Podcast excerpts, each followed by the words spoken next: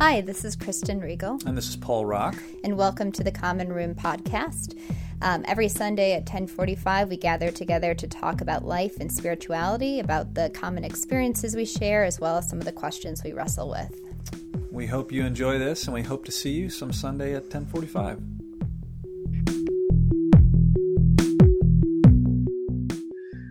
So, uh, friends, maybe you're aware of this, but um, this week actually marks the, the 50th anniversary of Earth Day. It begun uh, 50 years ago with marches and um, demonstrations and celebrations around the world uh, to um, raise consciousness for the, the protection of our Earth um, and, and being good stewards of this amazing gift that God has given us. You, um, you probably know that in the, in the last uh, this last Lenten season, we spent the time talking about the earth and talking about um, our relationship with uh, the creatures of the earth and with the earth itself, with wind and water. It was a great, great series. Um, the the thing that that tends to uh, kind of catch all of our attention, obviously, um, is when calamity strikes this massive earth of ours that we all share together. And, and the question that we ask ourselves as people of God, and we have for centuries, is um, is what do we think about God when uh, when disaster, when pandemic, when when catastrophe strikes?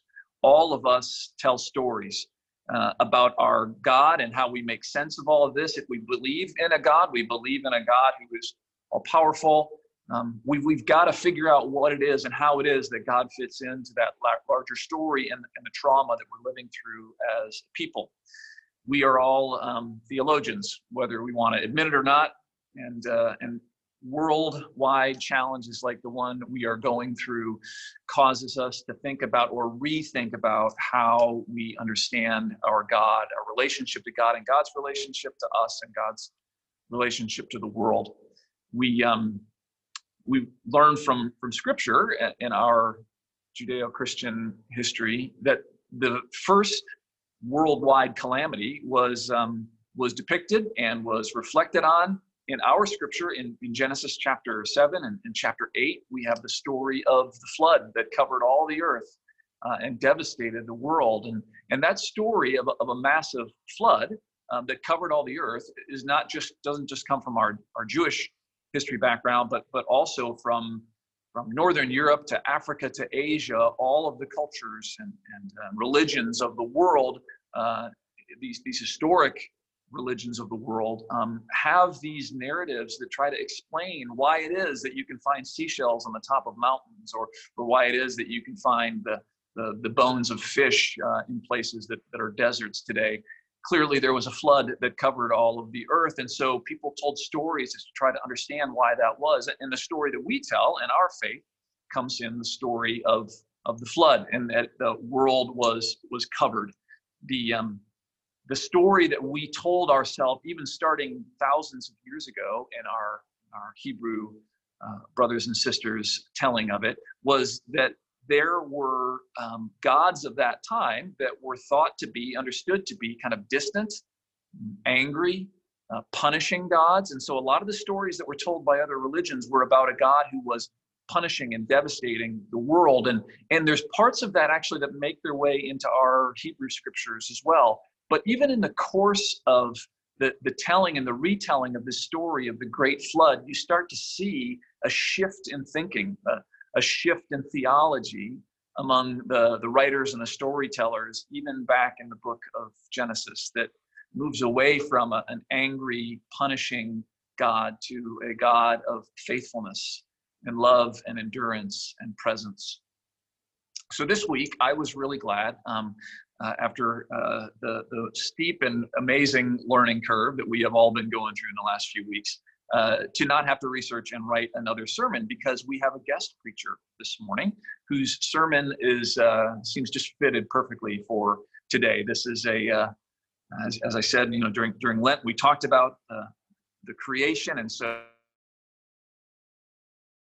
with this being the 50th anniversary of Earth Day, we thought it would be a good Sunday to kind of end back on creation. And, and six years ago, uh, here at Second Presbyterian Church, the Sunday after Easter was also fell on the week of Earth Day, and uh, and my good friend um, who I had a chance to chat with a little bit this week, Don Fisher, preached a sermon from Genesis 8 and the story of the flood and the lessons that can be learned about ourselves and about God and what the Hebrew people learned about God and their changing perception of God in light of a global catastrophe um, and what it means for us today and what we can learn from it in a situation like we're going through today.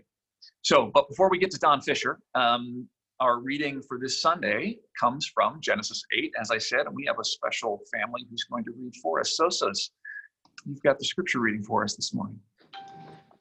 Morning. From Genesis 8, starting at verse 16. God spoke to Noah, Go out of the ark, you and your wife, your sons, and your sons' wives with you. Bring out with you all the animals of every kind birds, livestock, everything crawling on the ground, so that they may populate the earth, be fertile, and multiply on the earth. So Noah went out of the ark with his sons, his wife, and his sons' wives. All the animals, all the livestock, all the birds, and everything crawling on the ground came out of the ark by their families. Noah built an altar to the Lord. He took some of the clean large animals and some of the clean birds and placed entirely burned offerings on the altar. The Lord smelled the pleasing scent, and the Lord thought to himself, I will not curse the fertile land anymore because of human beings, since the ideas of the human mind are evil from their youth. I will never again destroy every living thing as I have done. As long as the earth exists, seed time and harvest, cold and hot, summer and autumn, day and night will not cease. This is the word of the Lord. Thanks be to Be to God. God. in this version of the story, though the rainbow shows up at the end of the other story, this version of the story, the promise is secured with this understanding I will never again curse the ground because of humankind. As long as the earth endures, seed time and harvest, cold and heat, summer and winter, day and night shall not cease. The seasons and the change and the constancy of that was to be a reminder to people that God cared for the earth and there wouldn't be a destruction. The theologian at work with this story says that human beings are inclined toward chaos. And so God says to God's own self, they're not going to change. I'm never again going to put myself through the grief and the agony of this destruction that we have all experienced. And so I've got to put up with them. I've got to be more invested with these human beings to do what I can to bring good out of their chaos. The result for the writer, one of the theologians of Genesis, is that God is a gracious God, a compassionate God, a saving God, one who will stick with God's people always, in spite of who they are. That was a revolutionary concept back in Genesis chapter 8 at the beginning of, this, of the story. A revolutionary discovery among the Hebrew theologians. Um, it's still revolutionary. God cares for us. God sticks with us. God is faithful to us in spite of all the evil that's part of us or the chaos that we bring to the world. Nowadays, we call it gospel. It's what Jesus embodied. It's the message of the cross and resurrection and new life. But it goes back a whole lot farther in time than with Jesus, all the way back to the beginning of the story. Now, work hard here because this takes a little, little work. When we observe that the story depicts God as having a change of mind, when the story depicts God as having a change of mind, what does that mean?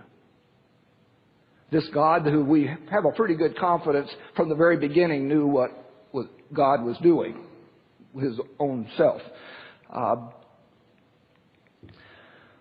remember that the writer is using a legend to do theology, to express an understanding about God and about his or her own self. God having a change of mind means that the writer, the human being, has what? Change their mind. God having a change of mind means that the writer telling this story has has had a change of mind about God. And the only way to express it is God must have changed using a story like this. The writer has had an awakening, an epiphany, an experiencing of God into a whole new understanding, coming out with something like this. All the other gods out there may be gods of judgment and anger and retribution, warring with each other, causing all kinds of trouble around us, but they've never really cared about us human beings. But our God cares about us. Amen. That was the discovery that was made. Our God cares about us. Our God is compassionate. Our God grieves with our chaos. Our God wants us to be better, wants something better for us, something fuller, something more right. Our God does not forget us. Our God does not give up on us and never will. As surely as the seasons come and go, seed time and harvest, cold and heat, summer and winter, day and night shall not cease forever and ever as we see it evolving and turning over and over and over again. That's a reminder to us that God is a compassionate, faithful God who is not giving up on us. The centrality of the seasons pictures that faithfulness of God. And the Genesis author rewrites a flood story to proclaim the theological conviction that God is a God who cares passionately, unfailingly for human beings and for all creation. Okay, that's the introduction uh, for today. The sermon starts now. for those of you who are inclined, uh, this is when you would start timing. This text has been in my head for two weeks since um, two weeks ago, Sunday evening, here at the church, we showed uh, the first episode of a nine part series that's being shown on Showtime, which is a television network that nobody I know gets. Uh, but uh, the, the series is called Years of Living Dangerously, a nine part series that's portraying the effects of climate change on human beings. The program's correspondent in this, or one of them in this first episode, went to Plainview, Texas, an area that is experiencing severe drought and has for several years. There has been a severe loss of jobs because of the devastation of the, of the cattle industry in that area. And the interviewer's focus was on churches. He went to churches and talked to people about their understanding of what was going on and in general, there was a high level of disassociation or maybe even denial that there was any kind of climate change happening. For the most part, it was understood that this was just another cycle of nature. But some offered a theological perspective of one form or another uh, for their understanding. And as one gentleman put it, we Bible believing people here have uh, an understanding that God has promised in Genesis chapter 9 that while the earth remains, which is the King James rendering of as long as the earth endures, that uh, while the earth remains, the seasons will be there, seed time and harvest, cold and heat, summer and winter, day and night. That gentleman quoting this verse says, This is my assurance that, that there's global warming happening. There's not climate change happening. Everything is going to be okay. He quoted the text really quite accurately. He just had the chapter wrong. Um, he said nine, and it's actually eight, but that's okay. I can give him that one. I probably wouldn't have known for sure which chapter it was in either. But I think his theology was wrong. He finds his assurance in the promise that God will never destroy the earth, but there's nothing in his verse that says that human beings won't. And there's the problem. Yeah. And there's nothing in his verse that says God will choose to intervene when human beings have pushed it way too far. Maybe God will, but it's not here anyway. One person present said, it's really ironic to me. A lot of the, of the first episode focused on people in churches. And so she says, it's really ironic to me that we are viewing this program in a church. I thought that church people didn't believe in science. That they think that the earth is 6,000 years old and that any concerns about the health of the planet are nothing but conspiracies. That's the impression some folks have of us.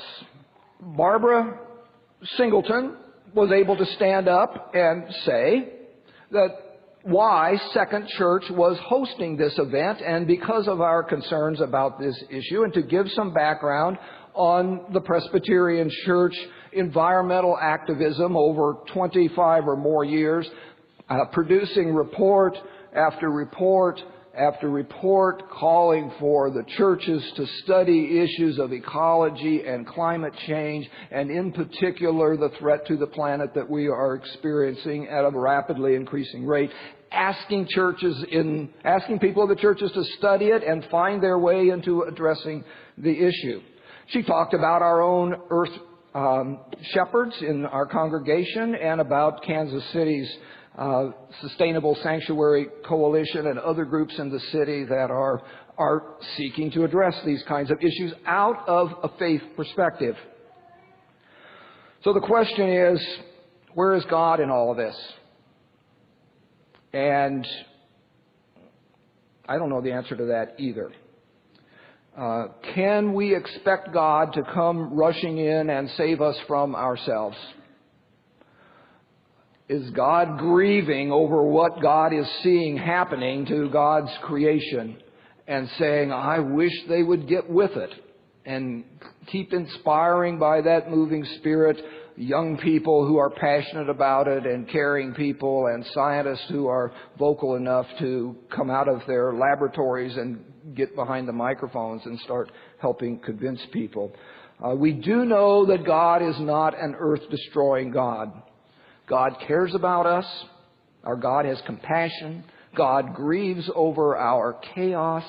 God wants us to be better. God wants the world to be better. More full, more whole, more right. Ask the animals and they will teach you, and the birds of the air, and they will tell you, and ask the plants of the earth, and they will teach you, and the fish of the sea will declare to you. Who among all these does not know that the hand of the Lord is in the midst of this glorious earth of ours? And in the Lord's hand is the life of every living thing and the breath of every human being. God wants the world that was created good to stay good and to be healthy. I think we are on safe ground to say that the God of resurrection expects us to be sacrificially invested. To be sacrificially invested in the restoration and the renewal of the earth.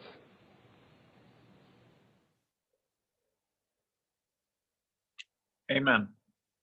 It's good to good to hear and see Don again and that um, poignant message. It seems very much applicable today. Um, as, as, I'm sure some of you maybe have seen, people have been uh, have been wondering, considering uh, whether this uh, pandemic that we are enduring is uh, is some sort of a um, punishment from God for uh, for societal sins, and typically the societal sins that are brought out that God must be punishing us for are the the ones that we like to bring out, or at least some of us do. Uh, things like same-sex marriage, or or the fact that that the Ten Commandments aren't put up on walls in public places in our country, and so God is punishing us because of that. Thankfully, we as a uh, as a people of faith have worked through that issue and have uh, thought about our God, what kind of God we have, our notion of God, and even from Genesis 8, thousands and thousands of years ago, we have believed, we have progressed in our understanding of God to understand that our God is a God who is not a God that destroys the earth or destroys people, especially those people who are the most weak and vulnerable. Um, no, our God is a God who is a sustaining God and a loving God, a redeeming God, and a forgiving God. Our God is a God who comes to be with and in creation and loves us and understands us to the point that God takes on our very being in flesh. And God assumes the struggles and the fears and the doubts and even the God forsakenness that we all have felt, and maybe some of us have felt in the last couple of weeks in the person of Jesus Christ. God in Christ takes all of that on and lives and loves for us and then dies for us and is resurrected again. Our God is a God. Our theology is a theology that says that God is with us, God loves us, God restores, redeems, and resurrects. The um, the things in our lives that we're having a little bit more time to think about and to deal with our own challenges and issues and mistakes. These are things uh, that we could call sins, perhaps, that, that we can and should be working on and, and having grace on ourselves, but also seeking to grow and to, to be part of the redeemed community and creation. But when you think about the, the societal sins that are causing global problems, global calamity, the things that we should be able to solve. Our, um, our decrease, as you've seen probably in, in the air travel and in, and in car travel during this pandemic, has shown just how quickly we can clean our air and our atmosphere and, and birds can return to places they haven't been and we can literally hear things that we haven't heard before we can be a part of healing this creation, and God is at work in this creation through us to bring that kind of healing. And in light of a pandemic, to increase our ability to care for, um, to provide good medical care for, and information and access to people in all parts of our world and our cities and the rural areas. These are things that we can do and that God has given us the strength to do. And my hope is that we emerge from this pandemic the same way that the theologian thousands of years ago the theologians emerged from their thoughts about the flood with new understandings of god that we will do the same and yet i don't know about you but i've been frustrated recently in, in reading just, just in the past few weeks our government has relaxed restrictions taken actions to relax restrictions on release of mercury and other toxic metals released from coal and oil plants also, there have been moves to, to loosen curbs on automobile tailpipe emissions, and we've opted not to strengthen regulation on industrial suit emissions.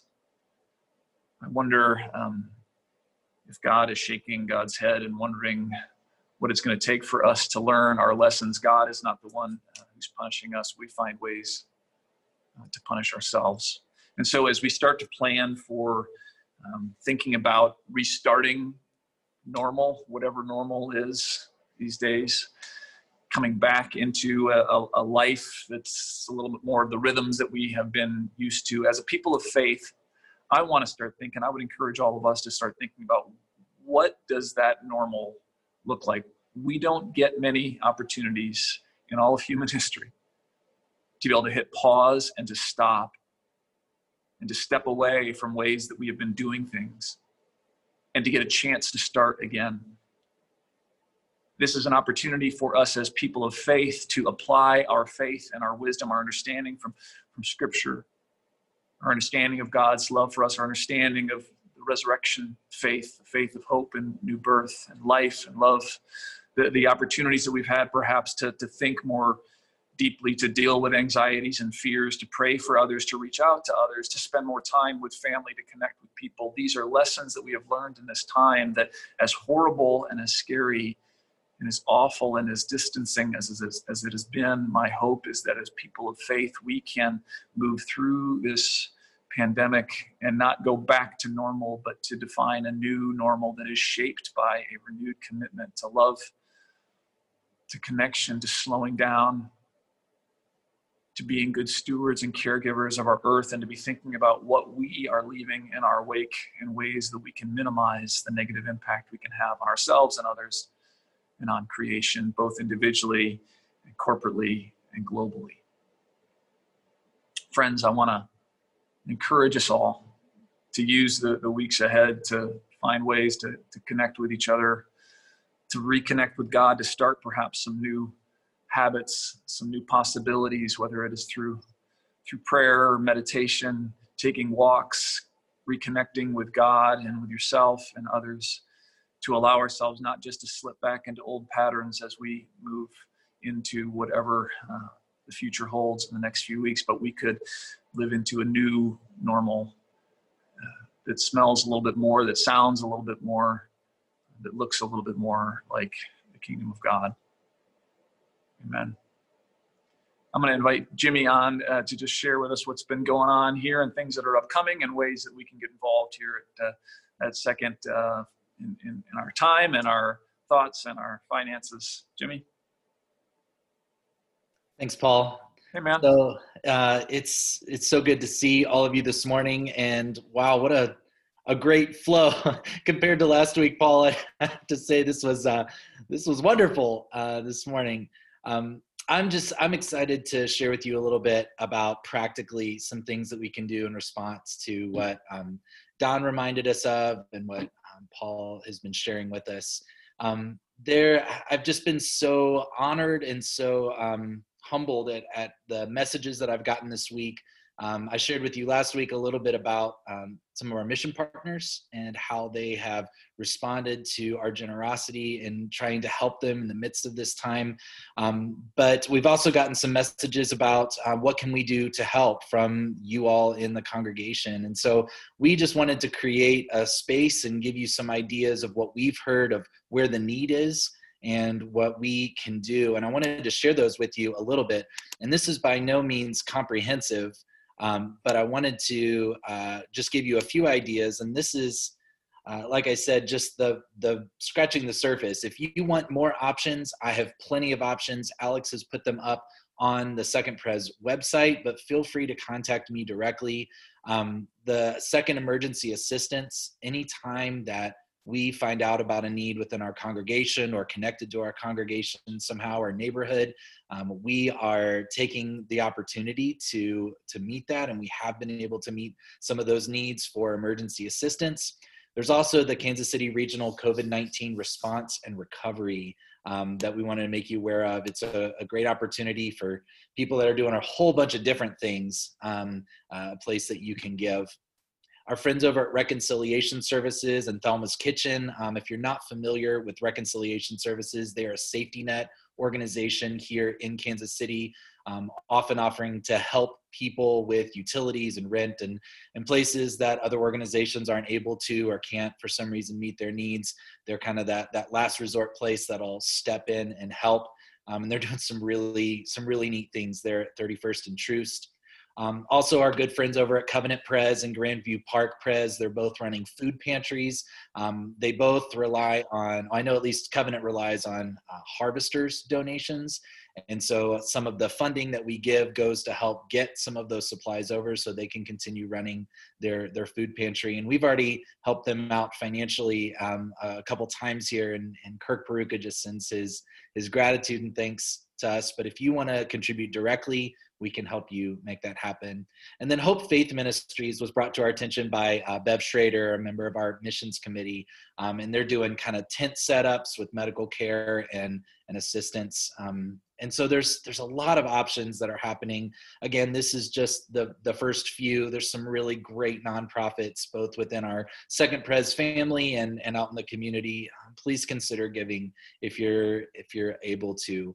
Um, if you were wanted to kind of funnel funds uh, through through second here's a few options of how you can give in addition to your normal pledge giving and giving so that we can keep doing our ministries. Um, I, I, saw this meme on facebook the other day about uh, it just seems like even though we're home and working from home, we're busier than we've ever been. I know I'm on Zoom calls um, probably five to six nights a week with different groups of people and connecting with our teenagers and all that stuff. We're still doing an incredible amount of ministry and programming and events and still trying to find ways to stay connected. So your generosity is making all that happen. But here's three different ways that you can continue to give uh, if you're able.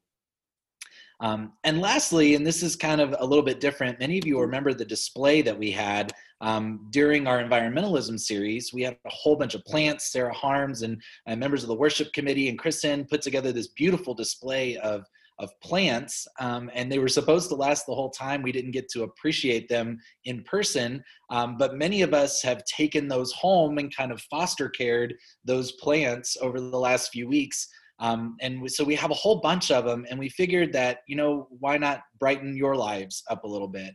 And so this afternoon, we're going to be bringing all of those plants back and leaving them on the front porch of Second. Um, feel free to grab them anytime today. Take as take as many as you want. There's going to be a couple dozen there, um, but know that this is just our way of getting them out there. We, would love them all picked up today if possible, uh, just because the weather. We don't want any of them to die. Um, but just know that that's that's an option for you. Um, I know that my house is filled. We brought uh, Aaron and I brought home several dozen of them, and man, the the air is fresh in here. So um, it's been really uh, great to have those, and I hope that you'll be able to enjoy those as well. Um, don't forget that we have uh, Wednesday night, 808, um, if you want to come join us for a time of gathering um, and prayer. Um, Fridays, uh, three times a week, our teenagers are meeting. Um, and so know that there's there's plenty of ways to connect. And if you need to find a time or find a spot to meet with us, know that we're going to try to make that try to make that happen. So thank you for how you're being the church and how you're continuing to to be the hands and feet of Christ in our community. Um, it really is encouraging um, and we're really just proud to be a part of this family. So, the the formal worship service is over, but um, wanted to just hear from those of you who are interested in sticking around a little bit to um, hear your reflections. I'm I'm I'm most interested in, and, and I will trust everybody at this point. You know how to click on your own screen to mute or unmute. It's easiest if we stay muted unless you're unless you're sharing. Um, but I'm wondering if uh, if you've got some um, unexpected uh, well let's let's do both of these things. Let's say if if, if there's some things that you are um, uh, challenges to your theology your understanding of god and what's going on in the world that you would like to share um, that are kind of troubling and, and discomforting. But then also um, if there are things that you have learned maybe unexpected um, glimpses wisdom even experiences of joy that you have um, uncovered or learned um, in the course of these three, four weeks now that we have lived in this new abnormal. Be curious to hear what uh, what God's been teaching you, what you've been learning, um, either challenging or hopeful.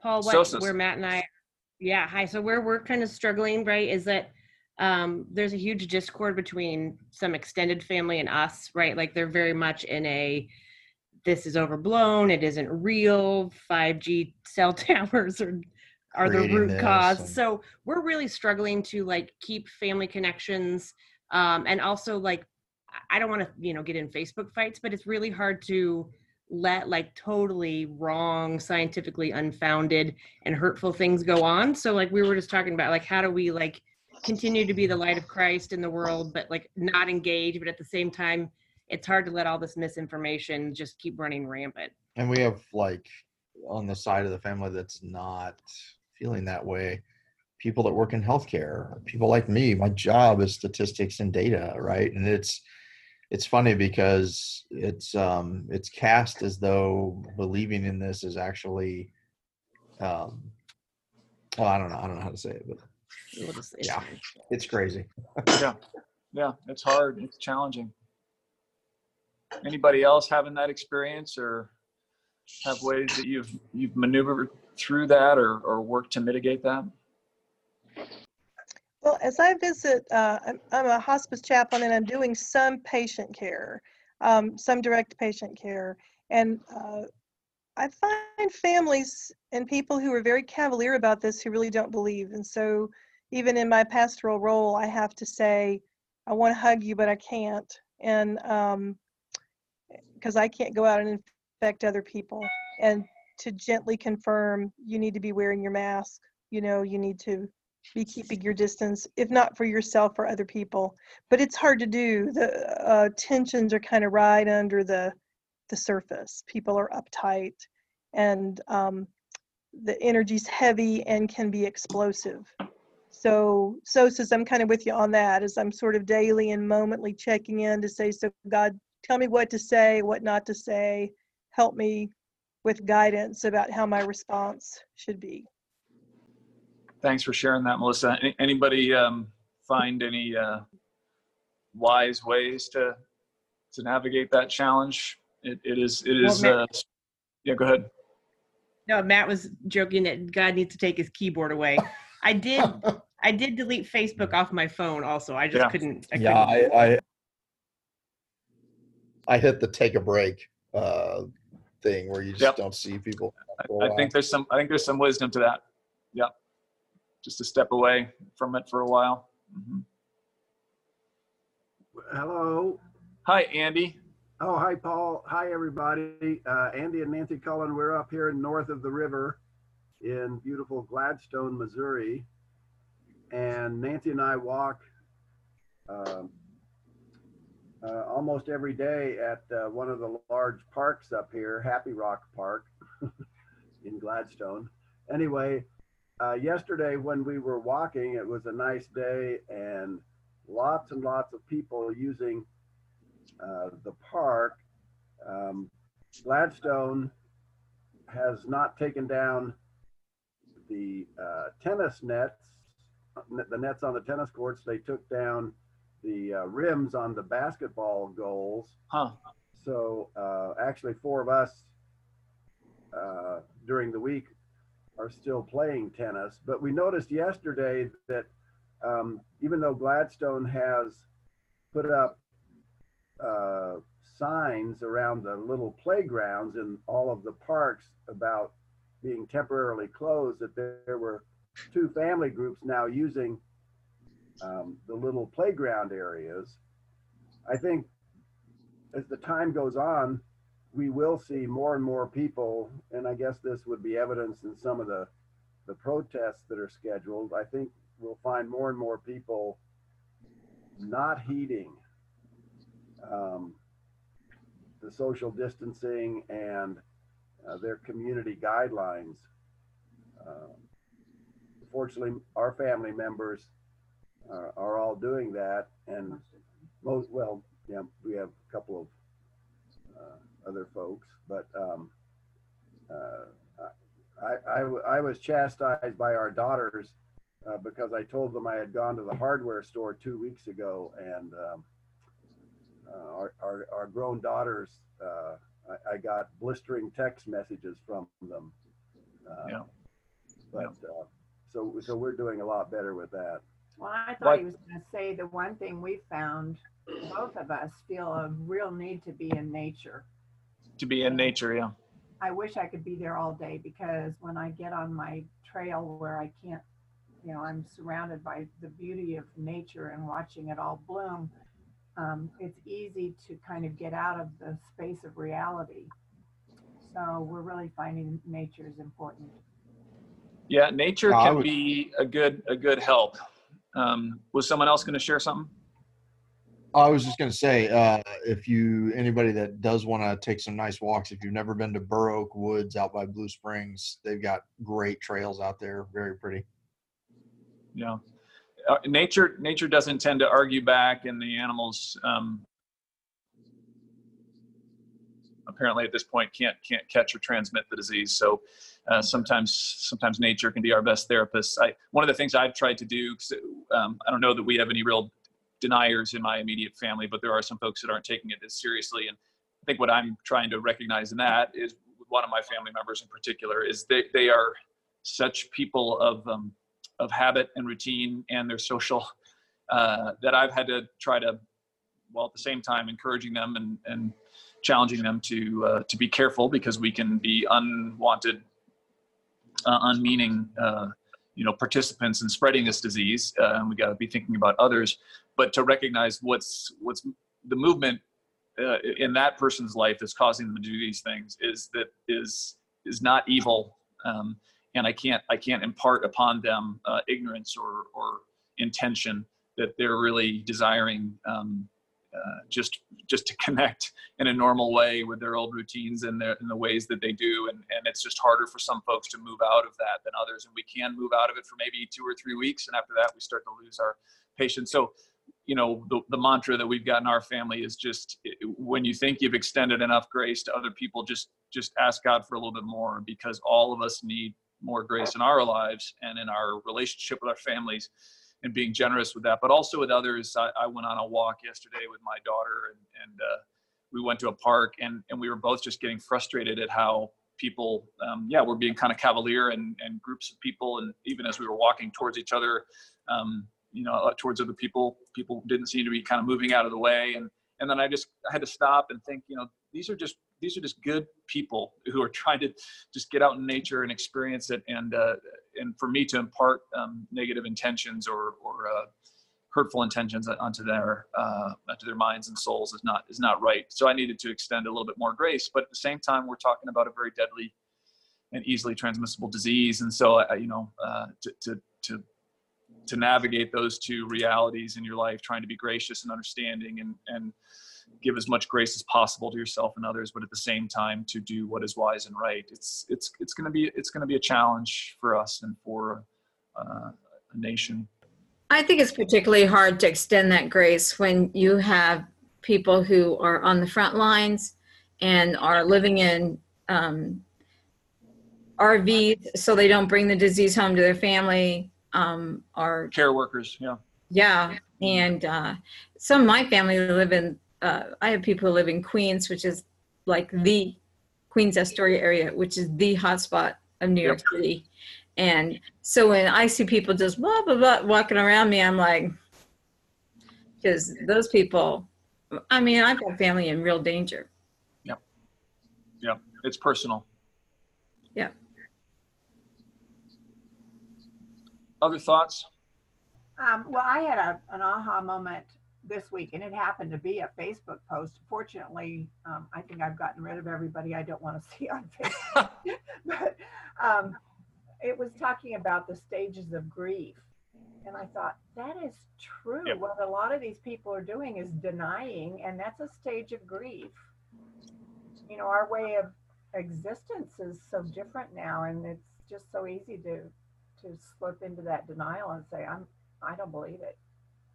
Yep, that's a good that's a good way to think about it. Yep, it's a, it, I think there's a lot of grief in the air, right? And and I think uh, when we don't know that and we're not realizing the, the amount of fear and grief that's in the air, we're literally breathing it in. It's it's it's it's affecting our environments, and, and all of us respond to that in different ways. Um, and Lord have mercy on us if we can figure out how to how to be kind to each other in the midst of this because that's what everyone's doing is responding to this grief and uh, and trauma in different ways you know paul i was just going to say i think we're also moving into a a time where fewer and uh, everyone is starting to move closer to having a firsthand experience with this. Like i'm starting to hear more people talk about people they know personally who are either sick or getting better or who have had it go go bad. It's not just an idea anymore. It's not far away anymore. It's actually getting closer and closer to home. And i know even how it's affected our family. Um, aaron's dad uh, tested positive and it has been in rough spot for about 10 days now and is going through treatments and and all that stuff. And so now you know obviously his aaron's mom has now been uh, exposed to it. And so just trying to walk through that and and the fear i think so often we're just trying to get control of something that is so outside our control. And and trying to blame somebody. Someone should take responsibility for this. Um, and i think that it, makes it hard. And in a sense you're always just wanting to take control of the thing you can and whether or not it's the virus or it's your ability to work and make money or um, you know take care of your family. I just think it's it's getting into a place where people don't know what to do. And yep. i think that's really hard. And i appreciate your word just about more and more grace because the more that this starts to become a firsthand experience the more afraid we're likely to get the more out of control we're likely to to feel. And just even like how do you care for someone? You know our uh, aaron's parents are not close and so we have to kind of have that relationship from far away and try to figure out what we're going to do about it to be encouraging and be helpful. Um, but really it's that's a that's about as far as we can go and that feels yeah. really helpless sometimes yeah um before I, I've got a couple of closing things I want to say, but before I do that, is there any anyone else who uh, who would like to share um, lessons that you've learned or things that you're dealing with? And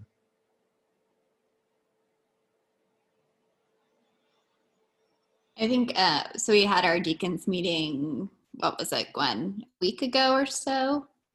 Yeah, and Frank White, who's one of our deacons, gave a really interesting reflection at the begin of, beginning of it, um, and he was drawing on an article that he wrote, he read, and I think it was from the book called Tribe, and looked at when natural disasters or war or other calamities had happened, and um, what this writer found is that in those times when kind of the world fell apart, people came together, things didn't go into anarchy. There weren't times when um, people were kind of looking out for themselves, but they began to rediscover the common good. And so some of the things that they found, like during times of war, after there was this big bombing in a city, is that like the amount of death by suicide went down, huh. the amount of isolation went down, that people found ways of coming together. And so I thought that was really interesting to remember that although this feels new and foreign and awful, um, we, as a human race, as a human community, have been through terrible times before. And if we look at those times, they have been opportunities to come together in new ways. Um, I was talking to one of our members who's in her 80s, um, Martha Fletcher, who lives at Lakeview. She doesn't worship with us in person, but um, was on my search committee and just has been kind of a fantastic person to always talk to. And she's a social worker, so she's very aware of human suffering and um, the realness of um, of what's happening. But she said, you know, Kristen, I'm really excited right now. And when I picked up the phone with her, that's not what I was expecting to hear. I mean, she's in isolation in her room, and she said, I love the chaos. She goes, I love the chaos because when things fall apart, something new happens. And she said, that's the only way it ever happens. So she goes, I love the chaos. I don't know what's going to happen next but this is how change happens and we should be so excited and again she's a social worker she's very aware not to dismiss human suffering by any means but for her to be able to look at this as an opportunity and as i hear those stories about wartime people coming together i'm going yeah. how do we see this as probably old systems and structures yep. falling apart for us to come together in new ways so yep. that's giving me some hope Amen. Preach it. Um, um, yeah, I mean, put that into a sermon for a, a, week or two from now, Kristen, because that, I think you're absolutely right. And I, uh, you know, as I listen to you, what all of you are struggling with, what I know I'm, I've been struggling with, um, it, I think it helps for us to have that historical perspective and, and that broader perspective. I, I, I uh, I'll kind of let my, my, um, my political colors show here. And I don't think they're they're political. It's just social, just who I who I am as a follower of Jesus Christ. I, I, I one of my favorite political candidates um, in uh, the Democratic uh, runoff was um, Andrew Yang. I just I just felt like the, uh, I mean I thought there were a number of them that were fantastic, but uh, he just seemed very smart and thoughtful in, in the way that he responded to the challenges and the questions and his idea that we should just um, you know everyone in the in the country should just receive um, I forget if it was a thousand or fifteen hundred dollars a month um, to uh, so that we can alleviate some of the basic pain and suffering that a lot of people in our country deal with um, so that they can start thinking about other things. And, and, and i think those of us who live in a, in a bubble like a lot of us do um, don't recognize just that that basic level of, of hardship uh, that people live with in our in our country. Um, and then you think about other things about our, our healthcare and, and some of the more wacky ideas that people had about you know uh, having universal care for all and and um, and how the the pushback against both those ideas are real strong for a lot of folks in our, our country that we can't do that and that's socialism and that's you know all the all the reasons why that is just an, antithetical to who we are as America and, and we can't do those things and that's it's silly it's stupid it's unfeasible. And then you just look at what we have done as a country in the last three weeks. Everybody's getting paychecks. Um, everyone's getting free testing. Uh, no one's getting evicted from their houses Um, and somehow we're doing it with $2 trillion. I have no idea exactly where that money is going to come from. But the point is, when we agree as a, as a nation that we've got some serious problems we need to address, we don't fight about the money. We just do what is the right thing to do. And we care for people and we keep small businesses afloat and we make sure people get free testing. Now, it's obviously, there's still, this is revealing a whole lot of inequity in our society and, and the way that certain people have access or don't have access to, to healthcare and, and pre-existing conditions that are societal and not genetic. And uh, it's, it's, it's sad in that way. But I, I like to think that, um, if we look at this over the span of two or three or four years, I would I would like to believe that there might be some social shifts that take place when we see as a world, as a country, what we can do and how we can respond uh, as a whole, as a society, that we can um, care for people and provide for people, even when a lot of folks out there will say we can't or that's foolish or stupid. Um, I, I want to believe that if we step back and get out of the little nitpicky arguments, we can get in with people um, and step back and believe that that maybe, like Martha Fletcher says, maybe out of the chaos, some new things will will be um, will be seen, and and and and life will will come. You know, like we've said in the past, maybe that the darkness of the tomb is actually the the pain of the womb, and that uh, new things will be born out of this. Let's hope that's a good thought. I think to end with. Um, we're going to be moving next week into a new series that Kristen and I and others talked about maybe we cancel this because we've been thinking about this series for about four or five months and it had to do with joy and happiness. Um, we are going to go ahead with that series starting next next week, um, and we're going to talk about uh, how it is that things like finding joy um, and uh, and experiencing happiness uh, as people of faith can t- take place even during a pandemic. Um, and we, we don't want to make light of anything. We, this is not going to be a rose colored um, and uh, simplistic thinking, hippy dippy kind of this is how positive thinking or or uh, you know happiness can can change your experience. We know that's not the case. This is these are difficult times we're living in, and for some people they're awful and horrendous times. Um, but nonetheless, for the you know for the duration of our of our faith, um, people have worked through and lived through and struggled through horrible uh, times, and somehow um, have found ways to tend to faith, to tend to joy, and in the midst of, of those struggles to somehow grasp deeper levels of God's presence um, and peace and joy, even in the midst of that. So that's what we're going to be talking about um, for the next uh, few weeks up until Pentecost. So if you have things that you've experienced, um, ways that you have learned, because joy isn't something that just happens. It's it's something you have to work on, just like faith, just like a good relationship, just like your health it's a it's a habit. You've got to work on it every day. And this has given some of us the opportunity to work on some hopefully some good habits as well as picking up some bad habits. And i would love to hear from you maybe some ways that you found to tend to joy or positive ways of thinking about god and yourself and others. Um, so um, with that friends uh, if we can unmute our mics can you unmute everybody alex? Yep all done. All right. Thank bye everybody